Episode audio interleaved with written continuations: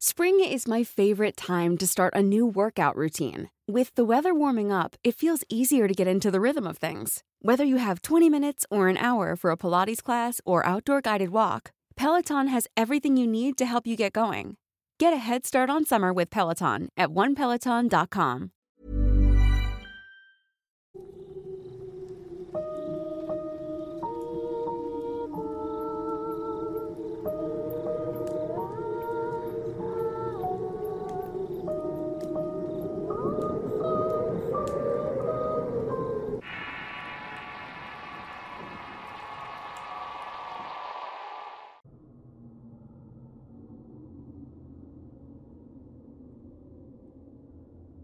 El día de hoy comenzaremos el ciclo Brujas, Brujería y Otros Males, dentro de la sección del Horrorcast. De igual forma, en el canal de Relatos de Horror, se ha dado inicio a la temporada de brujas que tanto aman los fans del canal y un servidor, esperando que todo el trabajo y material compartido sea de su completo agrado. Para comenzar, quisiera hablar sobre uno de los mitos más recurrentes y conocidos en nuestro país, sobre brujas. Lo primero que llega a tu mente es que son mujeres extrañas de extracto indígena que viven en ejidos o comunidades perdidas entre cerros, selvas o montañas. Son mujeres que han alcanzado un poder y conocimientos tan vastos sobre el universo que les han permitido no solo estar cerca de los elementos, sino controlarlos a voluntad, siendo precisamente el elemento fuego el más notable, aunque no limitado a este. Los orbes, bolas o esferas de fuego fatuo que rodean a las brujas para iniciar un vuelo infernal en la oscuridad de los cielos es sin duda uno de los mitos más fascinantes, existiendo muchas hipótesis y detractores a este fenómeno de las bolas de fuego que se relacionan con brujas, y hasta ahora no existe una explicación satisfactoria sobre qué son y cómo lo logran, aunque hay explicaciones razonables. Lo cierto es que sigue siendo un completo misterio. Muchas personas cuentan y afirman haber visto bolas de fuego saltar en las cumbres de los cerros y moverse rápidamente, alcanzando el vuelo y rodando entre la maleza sin quemarla. Los mitos locales afirman que son brujas de alto nivel, que se convierten en bolas de fuego para trasladarse de un lugar a otro. Hay personas que aseguran que se tratan en realidad de la propia alma o espíritu de la bruja que sale de su cuerpo físico, para desplazarse en el mundo etéreo donde adquiere conocimientos, están cerca de sus maestros o deidades que adoran. El fuego que se puede ver es solo un reflejo ínfimo de su verdadera esencia en el mundo espiritual. Si nos adentramos en el mito, las personas que hablan acerca de este mismo coinciden en el método de transformación. Se dice que las brujas se reúnen en torno a una alumbrada en lo más profundo del monte, donde inician un rito que conjura entidades oscuras y del inframundo. Para ello, deben ofrecer una ofrenda, un sacrificio de algo preciado, partes de su propio cuerpo, entre otras cosas. Así, y en medio de gritos de dolor, al amparo de la noche, las brujas facultadas pueden quitarse extremidades, órganos y piel para ofrendar a los espíritus. Después, las colocan cerca de una alumbrada o fogón para mantenerlos calientes hasta la llegada del alba, momento en que debían colocárselos nuevamente o de lo contrario podrían morir al perder facultades. Luego de este proceso de quitarse partes, tomaban parte del fuego que encendieron y sus cuerpos, al rodearse de este, comenzaban una conflagración que las hacía volar a través de los cielos estrellados. En otras versiones del mito afirmaban que al desprender sus extremidades, podían colocarse de animales diversos y se transformaban en estos mismos, para merodear o robarse niños de la cuna y chuparles la sangre, además de ofrendarlos al arrojarlos vivos a las fogatas. De esta forma es que comenzaron las innumerables historias y leyendas que giran en torno a estos personajes y que sin duda provocan la fascinación de propios y extraños que aseguran haber visto de cerca o de lejos a las brujas envueltas en fuego, saltando de un cerro a otro. Algunos otros testigos más avesados afirman haber estado de frente a una bola de fuego y aseguran que son pequeñas, que emiten ruidos raros y que muchas veces, si les pones algo de atención, puedes ver su rostro a través de la brillantez de la lumbre de colores que arde sin quemar nada a su alrededor. Mito o verdad, las bolas de fuego forman parte del folclore y las leyendas locales de estos pueblos antiguos y de tradición al interior del país. Dime, ¿has mirado alguna bola de fuego rodar o volar a través de los cerros? Si miras una, ¿te atreverías a acercarte? Cuéntame. Te leo en la caja de comentarios de este video. Continuamos. Finalmente, y en el relato relacionado, hablaré de uno de los mitos que envuelven a la figura de las brujas, especialmente en nuestro país y zonas donde aún se conservan mitos y tradiciones de antaño, los usos y costumbres que se pueden ver en gentes y pueblos de distintas comunidades, en la profundidad de las sierras, a lo largo y ancho de zonas boscosas y grandes desiertos. Ahí, mirar una bola de fuego con un comportamiento extraño y movimientos erráticos puede significar la presencia de una bruja de monte y, por ende, el presagio de calamidades y plagas por ocurrir. Este testimonio lo comparte un oyente del Horrorcast y lector de un servidor desde hace algún tiempo, al cual mando un cordial y afectuoso saludo. Lo comparto tal cual y sin mayores adaptaciones. Escuchemos atentos. Como siempre, la veracidad de las palabras contenidas en este relato queda en su apreciable y atinado criterio. Soy trailero desde hace muchos años. Se puede decir que desde que estaba en la panza de mi madre estuve en los caminos con mi padre, que también era transportista, y al nacer, de igual forma seguí con ese legado hasta el día de hoy. Mi padre fue un gran hombre, maestro y muy sabio en todo lo que hacía. No cometía errores durante sus trayectos y siempre tenía un dicho y refrán para cada cosa. Muchas veces manejaba en compañía de mi madre y después conmigo. Eran una especie de equipo hasta que ella murió y nos dejó solos. Pero aún así, se refugió en las interminables carreteras para seguir trabajando, pues decía que el trabajo curaba todos los males, hasta la tristeza de haber perdido lo que más amabas. De igual forma, me afectó la muerte de mi madre, pero estando en su compañía y mientras manejaba, lo hacía menos difícil. En ese tiempo ya había salido de la preparatoria y sabía lo que quería hacer en la vida. Continuar con la herencia de mi papá al ser un trailero de experiencia. No obstante, y el motivo de este relato son las muchas historias que me contaba mi papá en los trayectos. La mayoría sobre fantasmas y mujeres espectrales que aparecían en la carretera para volcar vehículos o aquellos que al pasar por algún lugar donde hubo tragedias. Si te parabas en estos sitios a hacer alguna necesidad, te espantaban, o sin mayor problema se subían al asiento del copiloto o aparecían en los retrovisores. De cualquier modo, el destino final de enfrentar eso era un barranco o una ladera del cerro donde irremediablemente colapsabas. Algunos vivían para contarlo, pero otros morían. Me tocó ver muchas unidades volcadas y hechas pedazos precisamente en tramos donde se tejía esa clase de leyendas. Yo la verdad nunca creí en esas cosas, siempre tuve dudas al respecto y le daba explicaciones a todo, no a las supersticiones de mi papá o de sus amigos traileros. Después de todo, a mí nunca me pasó nada y tampoco estando con mi padre. Pero eso habría de cambiar una vez que anduvimos en carreteras de San Luis Potosí, en un largo camino de sierra. En ese tiempo, mi padre le ayudaba a un compadre suyo a manejar un camión que transportaba caña hacia los ingenios y era una labor además de tediosa por la lentitud con la que ibas manejando, algo peligrosa pues la caña se apilaba haciendo grandes amontonamientos que hacían a la unidad tambalear por el peso. Muchas veces los camiones volcaban al tomar una curva o bache, por lo que los operarios eh, debían tener una amplia experiencia y sobre todo paciencia. Mi padre la tenía e hicimos muchos viajes desde los cañaverales hasta los ingenios azucareros durante varios días.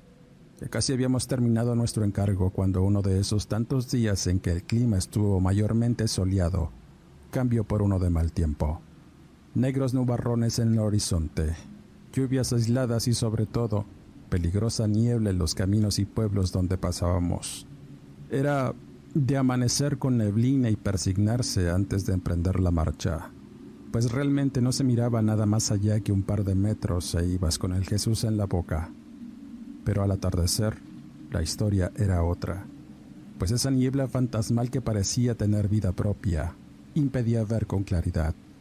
Solamente mirabas los faros de otros vehículos de pronto, alertándote y aferrándote al volante para no cometer un error que nos costara la vida. Mientras avanzábamos lento entre los caminos anegados de neblina, mirábamos muchos accidentes carreteros de gente que se iba a los voladeros o chocaban entre sí, haciendo más lento el tráfico y habiendo un momento en que la neblina se hizo aún más densa. Eran más o menos las seis de la tarde y apenas podíamos mirar. Mi padre tuvo un mal presentimiento, pero aún así decidió avanzar, habiendo un tramo largo de curvas y bajada donde solo a frenado de motor nos la íbamos llevando.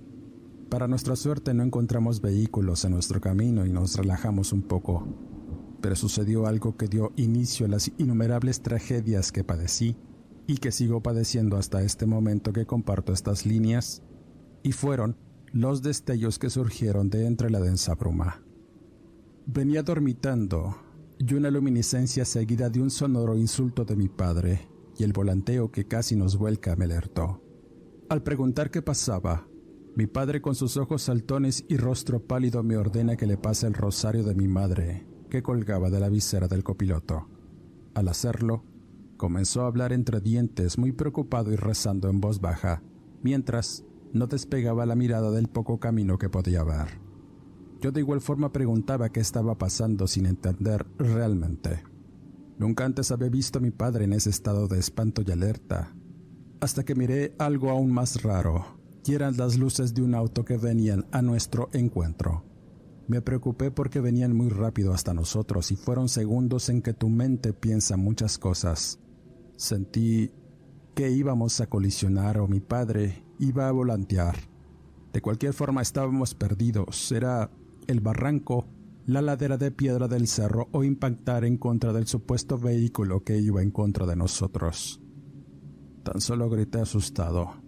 Me agarré de lo que pude esperando el brutal choque, y mi padre no movió un solo músculo. Cuando esas luces casi nos impactan, hicieron algo imposible, algo que nunca hubiera pensado que fuera a ocurrir. De un movimiento se separan y pasan encima de nosotros rompiendo el aire y haciendo un ruido extraño como si algo estuviera crujiendo. Por el retrovisor alcancé a mirar que ambos destellos se iban para el voladero y desaparecen repentinamente así como surgieron. En ese instante piensas muchas cosas.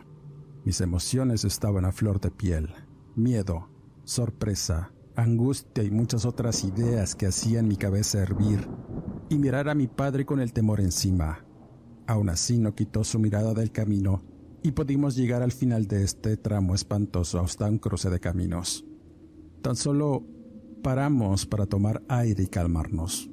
Al preguntarle qué había sido eso, no me respondió. Siguió orando y me dijo que le pasara la guía de caminos. Estábamos a unos minutos de nuestro destino. Teníamos dos opciones: arriesgarnos a seguir por la carretera anegada de bruma, o tomar un camino viejo de brecha que iniciaba en ese entronque hasta el ingenio. Este último era más largo en distancia y tiempo, pues era un camino muy malo en unos tramos, pero no tendríamos problemas por tráfico, laderas y barrancos. De todas formas nos iba a agarrar la noche, y era aún más peligroso andar en la oscuridad de aquellos caminos neblinosos, así que tendríamos que parar y perder algunas horas. Mi padre tomó la decisión sin saber que sería la peor de en toda su vida. Comenzamos a adentrarnos en el camino viejo, con lentitud e intentando sortear los hoyancos y tramos lodosos que se hicieron por el tráfico pesado y las lluvias. No habíamos avanzado unos metros cuando la densa bruma se hizo más espesa.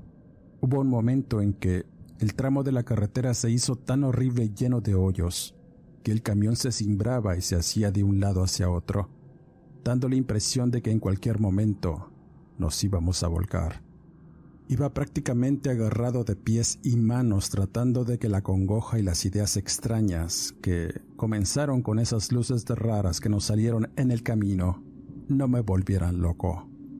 Pero cuando más estaba pensando en ello, todos nuestros temores se hicieron realidad en el momento que mi padre pasa por un profundo bache lleno de lodo, y fue todo.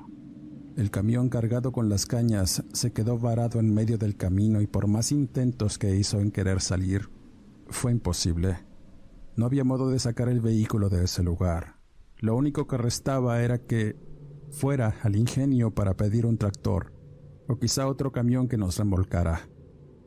El ingenio estaba más o menos a un par de horas a pie. Le supliqué a mi padre que no fuera, pues de todos modos estábamos atrapados. Podríamos quedarnos a dormir en el camión y pasar la noche, pero mi padre siempre fue muy obstinado y responsable. No quería faltar a su palabra de llegar en tiempo y hora.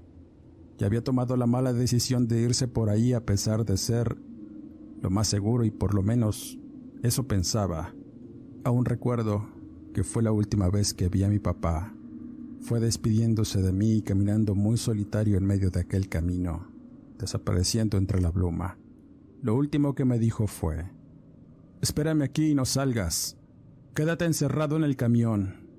Dicho esto, me entregó el rosario de mi madre y se fue, para nunca más volverlo a ver. Ya estaba algo oscuro. Aún podían notarse destellos azulados en el cielo. El clima un poco helado y esa neblina hizo que me diera algo de sueño. No podía hacer más. Solo esperar a que regresaran con la ayuda, así que traté de descansar un poco dormitando en el asiento. Habían pasado unos minutos cuando de pronto el sonido de la lluvia caer comenzó a relajarme. Era una leve llovizna que de inmediato me hizo entrar en un sueño profundo que fue interrumpido por unos ruidos bastante extraños provenir del exterior. Algo molesto, no quise hacer ningún caso a lo que pensaba eran ruidos del monte, pero luego me quedé en silencio y entre el ruido de la lluvia podían escucharse unos gritos lejanos. Entonces me incorporé, quedándome en total silencio. Ni siquiera quería respirar para escuchar mejor. Nuevamente escuché unos alaridos largos y dolorosos hasta que remataban en una voz ronca que parecía decir algo que no podía entender. Alertado, bajé del camión y a pesar del ruido de la lluvia tenue caer, pude de nuevo escuchar los clamores que hacían un eco lejano. Sentí un poco de pavor. No quería hacerme ideas, no quería pensar en nada, pero todo eso se fue al trasto cuando escuché que aquellos gritos lastimosos pronunciaban mi nombre. Ahí fue cuando todos mis sentidos se pusieron en alerta, al comprender que se trataba de mi padre. Pensé que había sufrido un accidente o algo lo estaba lastimando severamente, pues esos alaridos de dolor me estremecían. Así que no pensé nada. Tan solo tomé una lámpara, cerré el vehículo y me fui corriendo por ese camino gritándole a mi padre para saber por lo menos dónde estaba. Imaginaba que metros más adelante lo iba a encontrar, que en ese momento no piensas, no razonas, solamente vas detrás de lo que te angustia.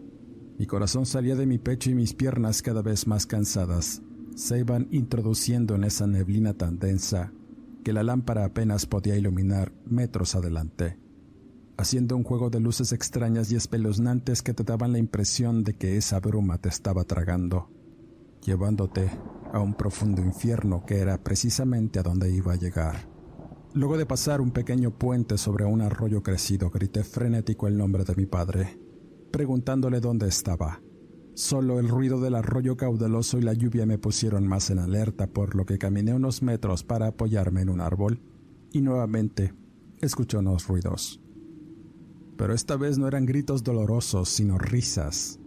Les puedo jurar que eso que escuchaba eran risas chillonas, voces roncas que parecían chillar a lo lejos como si me estuvieran llamando, y después de las voces burlonas, nuevamente el bramido ronco de mi padre, largo y doloroso. Tan solo me dejé guiar por esa gritería. Estaba siendo atacado. Eso era seguro, y después me arrepentí de no haberme llevado por lo menos una llave de tuercas para defenderlo y defenderme, si es que me atacaban. Luego recordé que muchas veces había escuchado camioneros decir que había asaltantes en esos caminos solitarios, gente que se llevaba a veces la carga o dinero que algunos conductores llevaban para ciertas cosas. Incluso hasta el diésel se robaban. Tan solo tomé la rama de un árbol y fui caminando por entre una arbolada que se levantaba por un lado del camino enmontado, que se me hizo difícil seguir. Pero ahí escuchaba claramente los clamores y mientras avanzaba, iba adentrándome en un terreno de densa bruma. En cierto momento se aclaró un poco, mostrando árboles y rocas a mi alrededor que hacían sombras extrañas, que parecían surgir de la oscuridad, una que poco a poco me iba cubriendo.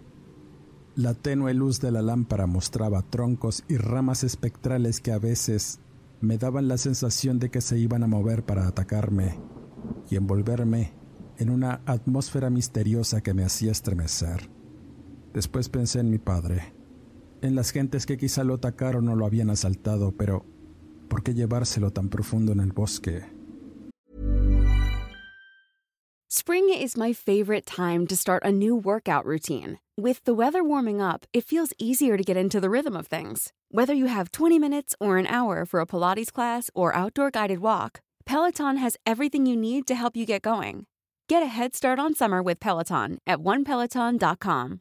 If you're looking for plump lips that last, you need to know about Juvederm lip fillers. With Juvederm Volbella X C and Juvederm Ultra X C, your lip look, whether it's subtle or bold, can last up to one full year with optimal treatment and no additional maintenance. Find a licensed specialist and see if it's right for you at juvederm dot com today. That's J U V E D E R M dot com. Add fullness to lips in adults over twenty-one with Juvederm Volbella X C or Juvederm Ultra X C. Do not use if you have severe allergies or a history of severe allergic reactions, or if you're allergic to lidocaine or the proteins used in Juvederm. Tell your doctor if you have a history of scarring or taking medicines that decrease the body's immune response or that can prolong bleeding. Common side effects include injection site redness, swelling, pain, tenderness, firmness, lumps, bumps, bruising, discoloration, or itching. As with all fillers, there's a rare risk of unintentional injection into a blood vessel, which can cause vision abnormalities, blindness, stroke, temporary scabs, or scarring. For full important safety information, visit juvederm dot com. Pensaba. Mientras avanzaba, el ruido de la tenue lluvia a veces me tranquilizaba un poco, pero aún así, mis nervios y el temor me hacían mirar para todas partes. No quería perderme porque la noche ya había llegado. Aún podía mirar algo, pero la oscuridad que invadía ese lugar me hizo pensar que algo saldría de esta para hacerme algo verdaderamente terrible y espantoso, aumentando más la tensión y el nerviosismo que de por sí hacía que todo mi cuerpo temblara y me pusiera atento a cualquier sonido o movimiento que diera. A veces me quedaba parado e intentaba escuchar los sonidos y de pronto, nuevamente un grito, pero esta vez estaba más cerca, pudiendo escucharlo con claridad.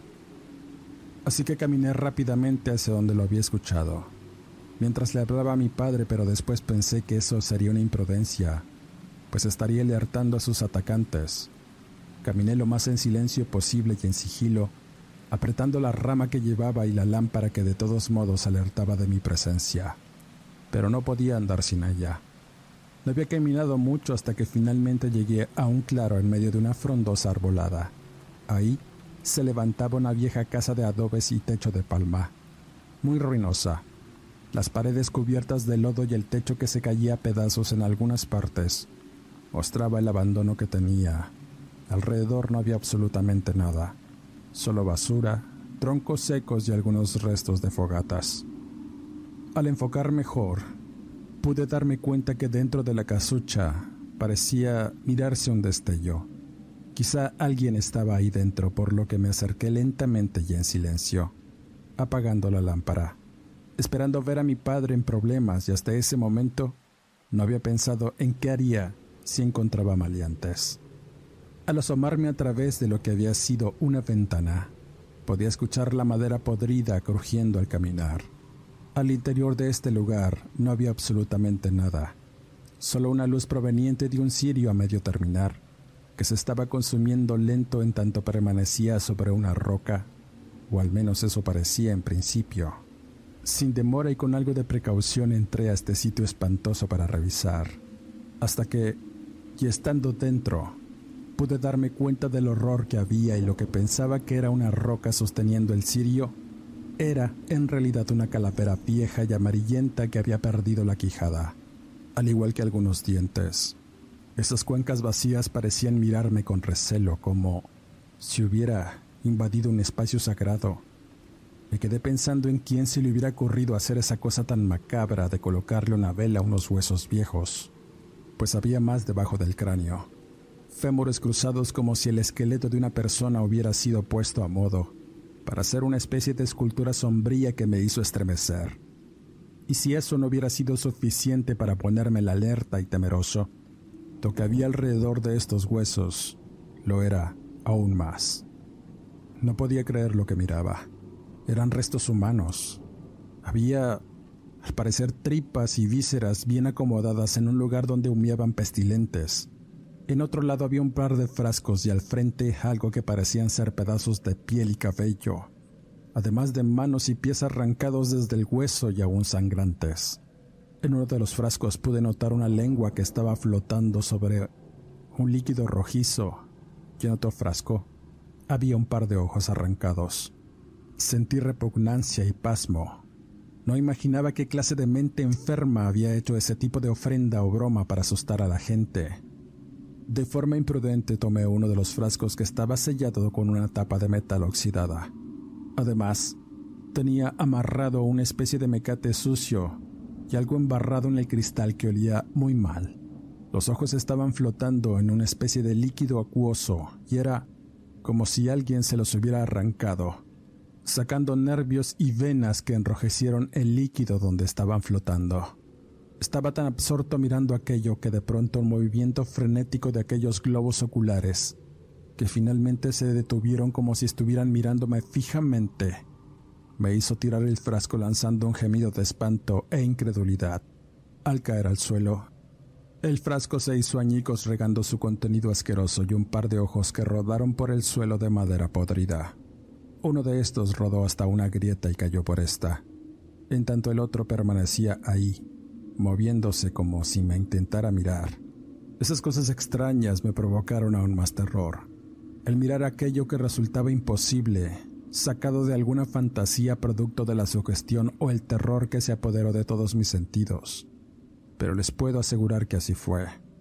Solamente estando en ese momento y ante las cosas imposibles, tu cerebro y tu entendimiento se niega a creer que eso pueda suceder realmente. Pero cuando miras que un par de ojos arrancados se mueven tratando de mirarte, es cuando todo toma un sentido horrible e imposible. Aún estaba asimilando todo, cuando un vientecillo que entró por la ventana apagó el cirio repentinamente. Me aferré a la lámpara que llevaba dándome cuenta que algo iluminaba desde el exterior. Algo parecía como si se estuviera quemando. Una luminiscencia que entraba por las ventanas y rendijas de aquella casucha lo revelaba. Acercarme y asomarme con cautela, pude notar que afuera había unas extrañas lumbres que tenían una perfecta redondez. Permanecían a unos metros del suelo. Su tamaño no era mayor que el de una pelota y se movían de un lado a otro de una forma lenta, haciendo un ruido peculiar. Eran crujidos y un sutil sonido como de voces hablando al mismo tiempo, en susurros y chillidos efímeros que se perdían con el sonido de una fogata ardiendo. Extrañas apariciones que no tenían explicación para mí. Pensaba que se estaba quemando algo, pero la lluvia que caía lo hacía parecer imposible. Aquellas cosas no se apagaban, por el contrario. El fuego que rodeaba esos objetos esféricos se hacía cada vez más brillante. Después, simplemente me hice hacia atrás caminando lento para alejarme de la ventana. Pero mi imprudencia hizo que pisara el ojo que había rodado. No me había dado cuenta hasta que sentí como éste se aplastaba y se reventaba debajo de mi pie. Y al hacerlo, pude escuchar un chillido doloroso provenir del exterior. Era el sonido de alguien sufriendo por algún dolor lacerante. El grito y los gemidos que se mezclaban con el sonido de aquellas lumbres fue notable y hasta ese momento no sabía qué hacer. Por breves instantes pensé que mi padre y tampoco mi madre me habían enseñado a tener fe en algo divino, pero les juro que en ese momento quise bajar a todos los ángeles del cielo. Entonces recordé que en la bolsa de mi pantalón estaba el rosario que mi padre me entregó antes de verlo por última vez. Lo último que hice fue sacarlo y ponerlo entre mis manos como si mi mamá estuviera cuidándome, como si fuera mi escudo ante el horror que me estaba consumiendo las entrañas. Pensaba que en cualquier momento iba a morir consumido por esas llamas que iban y venían por todas partes, rodaban, subían y bajaban. A veces se quedaban estáticas frente a la casa, pero jamás hicieron intento por entrar. Hasta ese momento no pude entender. No tengo ninguna explicación a pesar de que las busqué por muchas partes, con muchas personas que de igual forma se habían enfrentado a estas apariciones, pero mientras estás en ese momento que piensas que tu alma se quemará en el infierno de esas bolas de fuego, miras pasar tu vida de frente. Recordé a mis padres, los viajes y todo lo que habíamos pasado juntos, y aún me angustiaba el paradero de mi padre. Quería pensar que todo había sido un engaño, que aquellas cosas simplemente exploraron mis temores y mis emociones al preocuparme por mi papá, pero no lo miré por ninguna parte. Tampoco entendía cómo eso pudiera haberle hecho algún daño. Es imposible. Aquellas cosas simplemente emitían sonidos de voces y risas roncas que rompían el silencio, y a veces se confundían con ese sonido extraño que hacían al quemarse. Tan solo me quedé arrinconado en una esquina con el rosario alzado como si eso fuera un escudo, y la lámpara iluminara la bruma que entraba en la casa, envolviéndome con ese olor a leña quemada y azufre. Pasaron unos largos y tortuosos minutos y aquellas cosas simplemente comenzaron a retirarse. Una se fue para el cielo, otra se perdió entre los árboles, y la última se fue rodando lento hasta que desapareció de mi vista. Poco a poco dejé de ver sus destellos hasta que finalmente quedé en silencio y a oscuras. La lluvia aún continuaba. Una parte de mis pensamientos indicaban que debía quedarme ahí, pero la otra, más desesperada, me hizo levantar y salir corriendo de aquel lugar. Ciertamente, era un acto imprudente, pues no sabía qué me iba a pasar. Luego de correr algunos metros ante la falta de luz y el no conocer el terreno, hicieron que diera un mal paso, y comencé a rodar en una pequeña barranca hasta llegar al fondo. Al hacerlo, sentí un fuerte golpe en la cabeza que me hizo prácticamente ver destellos y desvanecerme. No supe más, hasta unas horas después en que la madrugada había llegado y la lluvia cesó. Las hormigas estaban comiéndome, por lo que tuve que sacudírmelas, levantarme y mirar el cielo despejado. A pesar de la oscuridad podía ver algo. La neblina se había disipado un poco y conforme fui saliendo de aquel barranco, me di cuenta de dónde estaba. A lo lejos se miraba el camino y algunas luces. Eran vehículos. Así que con el corazón en la mano y con todas las fuerzas que me quedaban, corrí hacia este punto donde miraba las luces, pero después me detuve en seco al imaginar que se trataba de las mismas bolas de fuego que enfrenté momentos antes. Pero luego de analizar, pude darme cuenta que estaba el camión que manejaba mi papá y otros dos vehículos y personas por un lado de estos. Así que de inmediato corrí al encuentro con la gente que estaba ahí. Al llegar me di cuenta que eran responsables del ingenio y un par de hombres que eran amigos de mi papá y que conducían un camión. Iban de regreso por ese camino para agarrar la carretera e ir a un campo para cargar más cañas. Pero al encontrar el camión abandonado, les pareció algo muy extraño. Al verme llegar todo maltrecho y con golpes se preocuparon, preguntándome de inmediato por mi padre. No supe qué responder. Tan solo les dije que el viejo había ido al ingenio para buscar ayuda y pensé que se trataba de ellos, pero los hombres me respondieron que en realidad fue por casualidad que andaban por ahí. Convinieron en ayudarme, pero tampoco habían visto a mi padre, suponiendo que estaba en aquel lugar, por lo que me remolcaron y luego de un par de horas pudimos llegar al ingenio donde busqué afanosamente a mi papá. Pero al preguntar, nadie lo había visto. No había llegado en ningún momento, así que comencé a sentir una angustia tan enorme y profunda al imaginar que había sufrido a manos de aquellas apariciones. Al llegar la mañana y luego de reportar su desaparición, la gente comenzó a buscarlo en los caminos y brechas. Yo me quedé en el ingenio esperándolo, sin contarle a nadie la experiencia que tuve con esos fuegos o el hallazgo de esos extraños despojos humanos que había encontrado en aquel cuchitril. Aún tenía mucho miedo. Era casi mediodía cuando uno de los hombres del ingenio llegó por mí en su camioneta. Me dijo que tenía malas noticias. Habían encontrado a mi padre y necesitaba ir para reconocer su cadáver. Sentí que el piso se me abrió en el momento que me dijo eso, pues de inmediato me llegó la imagen de mi viejo tirado en alguna brecha o colgado de un árbol, pero para mi sorpresa, su cuerpo había sido encontrado dentro de aquella casucha donde experimenté el horror. Ya no había despojos, solamente estaba su cuerpo ahí, cubierto con una sábana. Había mucha gente allí, encargados del ingenio y policías municipales, además de investigadores del estado, los cuales me miraron con algo de lástima y tristeza. Al acercarme, tan solo quité la sábana. Con horror, miré que a mi padre le habían arrancado la cabeza y la habían colocado sobre su pecho.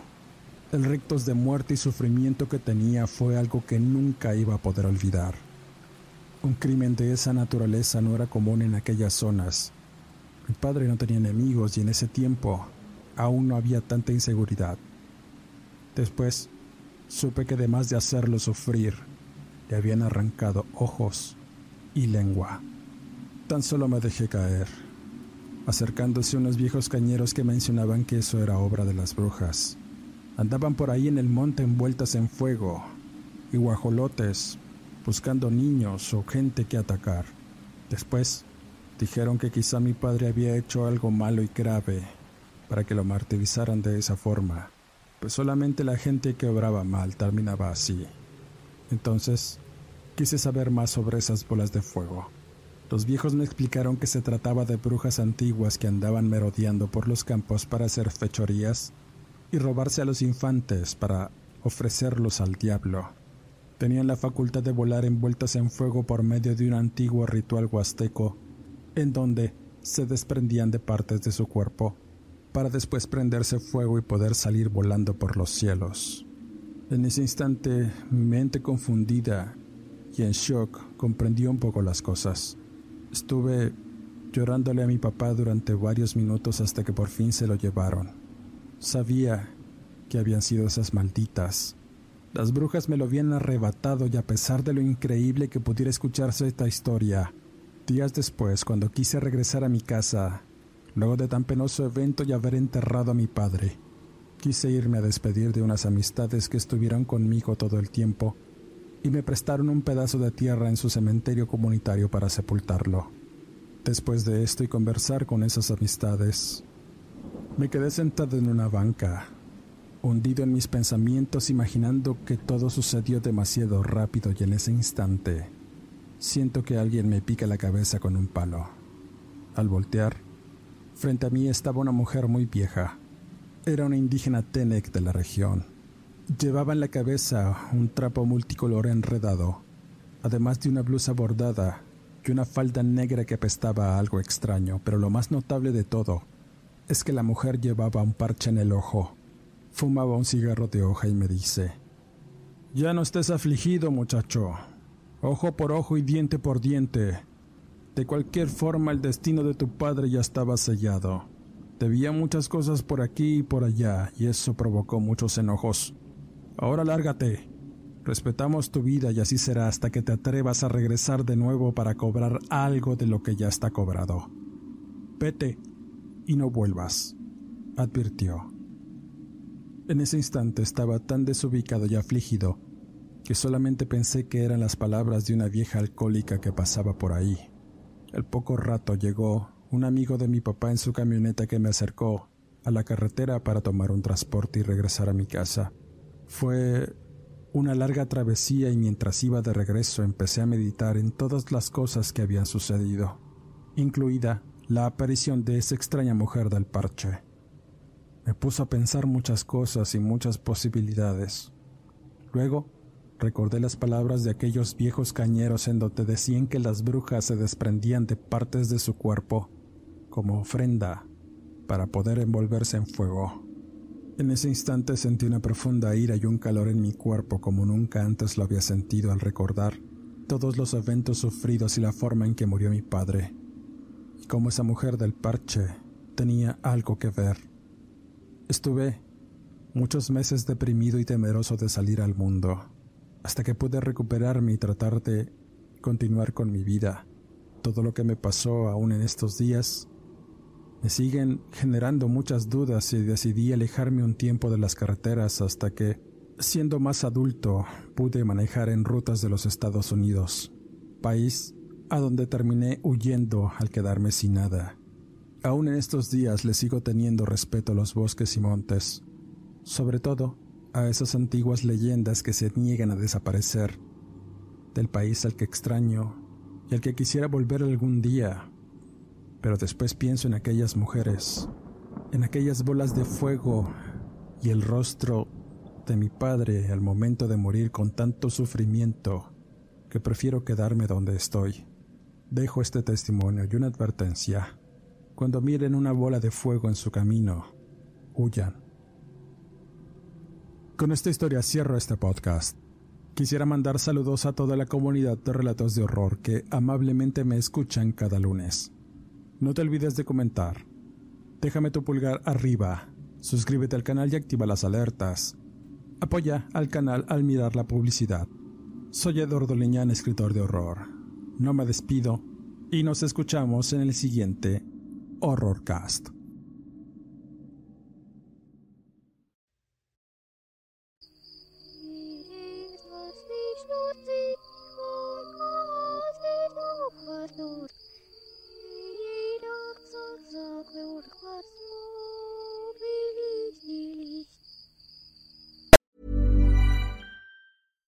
How would you like to look five years younger? In a clinical study, people that had volume added with Juvederm Voluma X C in the cheeks perceived themselves as looking five years younger at six months after treatment. Look younger, feel like you. Add volume for lift and contour in the cheeks with Juvederm Voluma X C. Reverse signs of aging by adding volume to smooth laugh lines with Juvederm Volbella X C. For important safety information and to find a licensed specialist, visit Juvederm dot com. That's J U V E D E R M dot com. Not for people with severe allergic reactions, allergies to lidocaine, or the proteins used in Juvederm. Common side effects include injection site redness, swelling, pain, tenderness, firmness, lumps, bumps, bruising, discoloration, or itching. There's a risk of unintentional injection into a blood vessel, which can cause vision abnormalities, blindness, stroke, temporary scabs, or scarring. Talk to a licensed specialist to find out if it's right for you.